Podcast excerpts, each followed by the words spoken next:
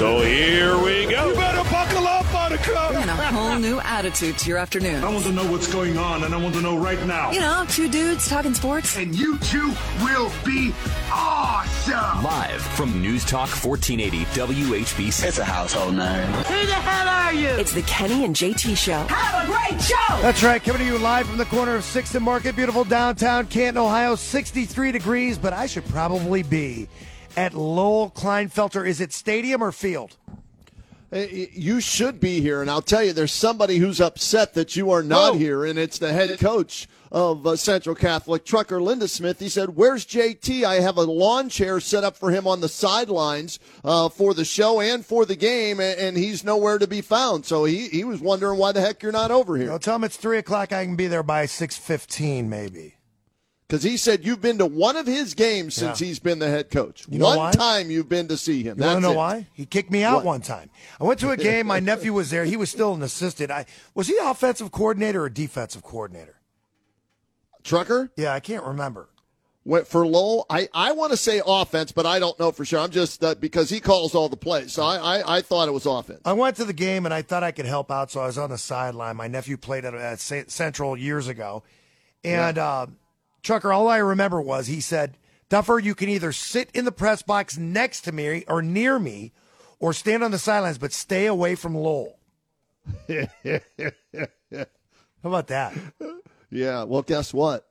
Lowell's going to be here tonight because they're Oh, yeah. honoring. Yes, Good. They're honoring that '88 state championship team. JT, 35 years ago uh, in Division Four that year, Central wins the state title. Lowell Klinefelter's Yeah. first state championship, first of two, right? Yep. And I just found out from Trucker today. I said, "How old's Lowell?" He said, "He'll be 80 in April, and he's Yeah. still sharp as a tack." Do you know every time you talk to Jay Mike, you say he's the smartest man you know?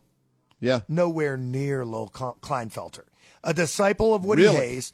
Oh God, yes, he was like a uh, I, don't, I want to say a, a science teacher, either science or physics or something.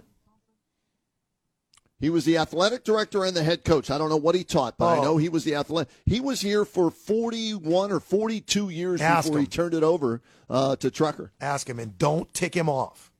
He's an intense individual.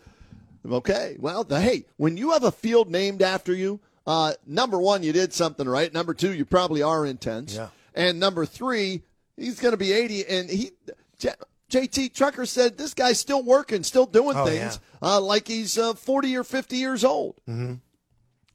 So yeah, this is going to be a great game tonight between Jackson and Central, Division One versus Division Six. But throw that out the the press box window, if you will. And we've got uh, 120 yards of field in front of us, beautiful field here at Central, Yep. and we'll see how this one plays out starting at seven o'clock. Tough night for you last night, my friend. Why is that? Phillies send the Braves packing. Take that, tomahawk chop. Dude, I had like four parlay bets with the Eagles and Braves winning uh, the Super Bowl and World Series, and the Chiefs and the Braves winning. You know, and I just psh, right. You're right. I lost about uh, at least fifty dollars last night when the Braves choked. You're not the only one. Four games, they hit 11 home runs for the Phillies in four games Yeah. in this NLCS. Phillies win game four and the series both three to one. That's a month's worth of home runs for the Guardians. What they hit in four games. Pretty much. so they will host the Arizona Diamondbacks in the best of seven, the NLCS. Game one is Monday night at 8.07. ALCS starts Sunday at 8.15 when Houston hosts Texas. The Battle of Texas. Everything's big down there. I got to tell you, I'm enjoying the postseason, even though there's no Guardians playing. I can't have believe not it. watched anything more than highlights right. Mm-hmm. on Sports Center. I have not watched a single pitch live of the postseason. Okay. Well, you're missing some really good baseball. I don't know if you watched the football game last night, but there was a buzzer beater in a uh, Houston and West Virginia game. Somebody, another Hail Mary beats another team. I mean, can't you knock a ball down on a Hail Mary? Isn't it? Shouldn't it be the easiest play to defend? And, and in college football, no less, interfere with him in the end zone so nobody can catch it. Why? Why aren't the coaches screaming and yelling before that play? Don't try and intercept it, knock it down. And why is that not uh-huh. accepted by safeties, cornerbacks, wide receivers, or whoever are put back there to defend the, the Hail Mary? Why, why don't they get That- that coaching? That's a lot of words. Here's what you tell them. You say, if you don't catch it, nobody catches it. Knock his Knock block off. Knock it down. Take That's the all. 15 Knock yard it penalty. down. Yep. Yeah, uh, it's amazing that this can. I mean, it killed us last year in the Mount Union Baldwin Wallace game. We haven't Hey. beaten Mount Union since you played, uh, and we had a chance. Except what happened? They tried to go for the interception BW on the Mount Hail Mary, and Mount gets the tip ball and wins at the buzzer. It's happened more times than not recently. You see it all the time now. It's like people just don't think about it. And whether or not you've got a big, tall guy back there or another wide receiver who doesn't play in the secondary, you put somebody in there and knock it down. You either knock it down or you knock the person down, period. it's the same as the running back or quarterback sliding inbounds before the goal line, right? You give up the individual glory of the touchdown to win the game. Well, you're supposed to give up the individual glory of the interception to win the game on a Hail Mary pass. And in both cases, a lot of players don't do it. If. I'm a coach, you know what I'm doing? I'm going to What? find me somebody from the volleyball team. You spike that sucker. spike it. Hit that ball. Nobody's catching it. I don't want you to catch it. I want you to hit it down. Ace. I'm fine with Boom. Done. What- hey, you go to the soccer team for kickers. Why not the volleyball team That's for the I'm Hail Mary about. play? That's what I'm talking about right there. Unreal. Hey, guess what? What? We found out Deshaun Watson's status for Sunday finally. It only took a whole freaking Shocking. week. man. The bigger news is Joel Bitonio's out too. Yes. So Watson, Batonio, and Chubb, Okay. all three aren't going to play Okay. Sunday against the 49ers. And you already lost uh, Conklin. You know you don't have Yeah. Nick Chubb. The line went down a half point. How is that possible? no, here's what I saw. I just saw, it. I just pulled it up on Score Mobile. It's at nine and a half. It was at ten all day. Right. That's why it went down. It was at 10, so everybody jumped on the 10, took the Browns with the double digits, and so it drops to 9.5 right I now. I don't care if I'm looking at a team that's out four or five starters. That line's got to go up, Kenny. It did. It went up to 10.5 at one point on one app. I was, uh, you know, checking all the different apps that I have on my phone, all six of them. Um, and so I saw it go Mm-hmm. Right. up to 10.5 on one of them. Now it's down to 9.5. Yeah, That's amazing. I mean, Joel Bitonio, I just found out like about two hours ago that he wasn't going to play, and the line went down. That makes no sense to me whatsoever. But you know what? A lot of people think that this is the NFL and upsets happen. Well, maybe you're not reading between the lines and know enough about the Cleveland Browns and how many guys aren't playing. An upset is an upset when you're at full strength. But when you've got five, six, whatever number of starters, uh, do we know anything about David and Njoku? Don't know yet uh, about him. I think he's still listed as questionable for that game. Still Unreal. questionable. And Myles Garrett, don't forget, has a foot injury of some sort. Not severe, but he's not 100% either. And by the way, San Fran, second ranked rushing defense uh, in the NFL. So if you thought they were going to have any chance uh, of a ground game, this is they're going to pin their ears back and come after Kid Dynamite, all five foot eleven. Get in my belly, wee think. man. You would think. And, and they're going to pressure the hell out of. Unless, of course, they come to town and they fully expect to win and they're not prepared properly. But I don't think that'll be the case. It can't. If that's the case, then you don't belong to be the number one team in the power rankings. Period.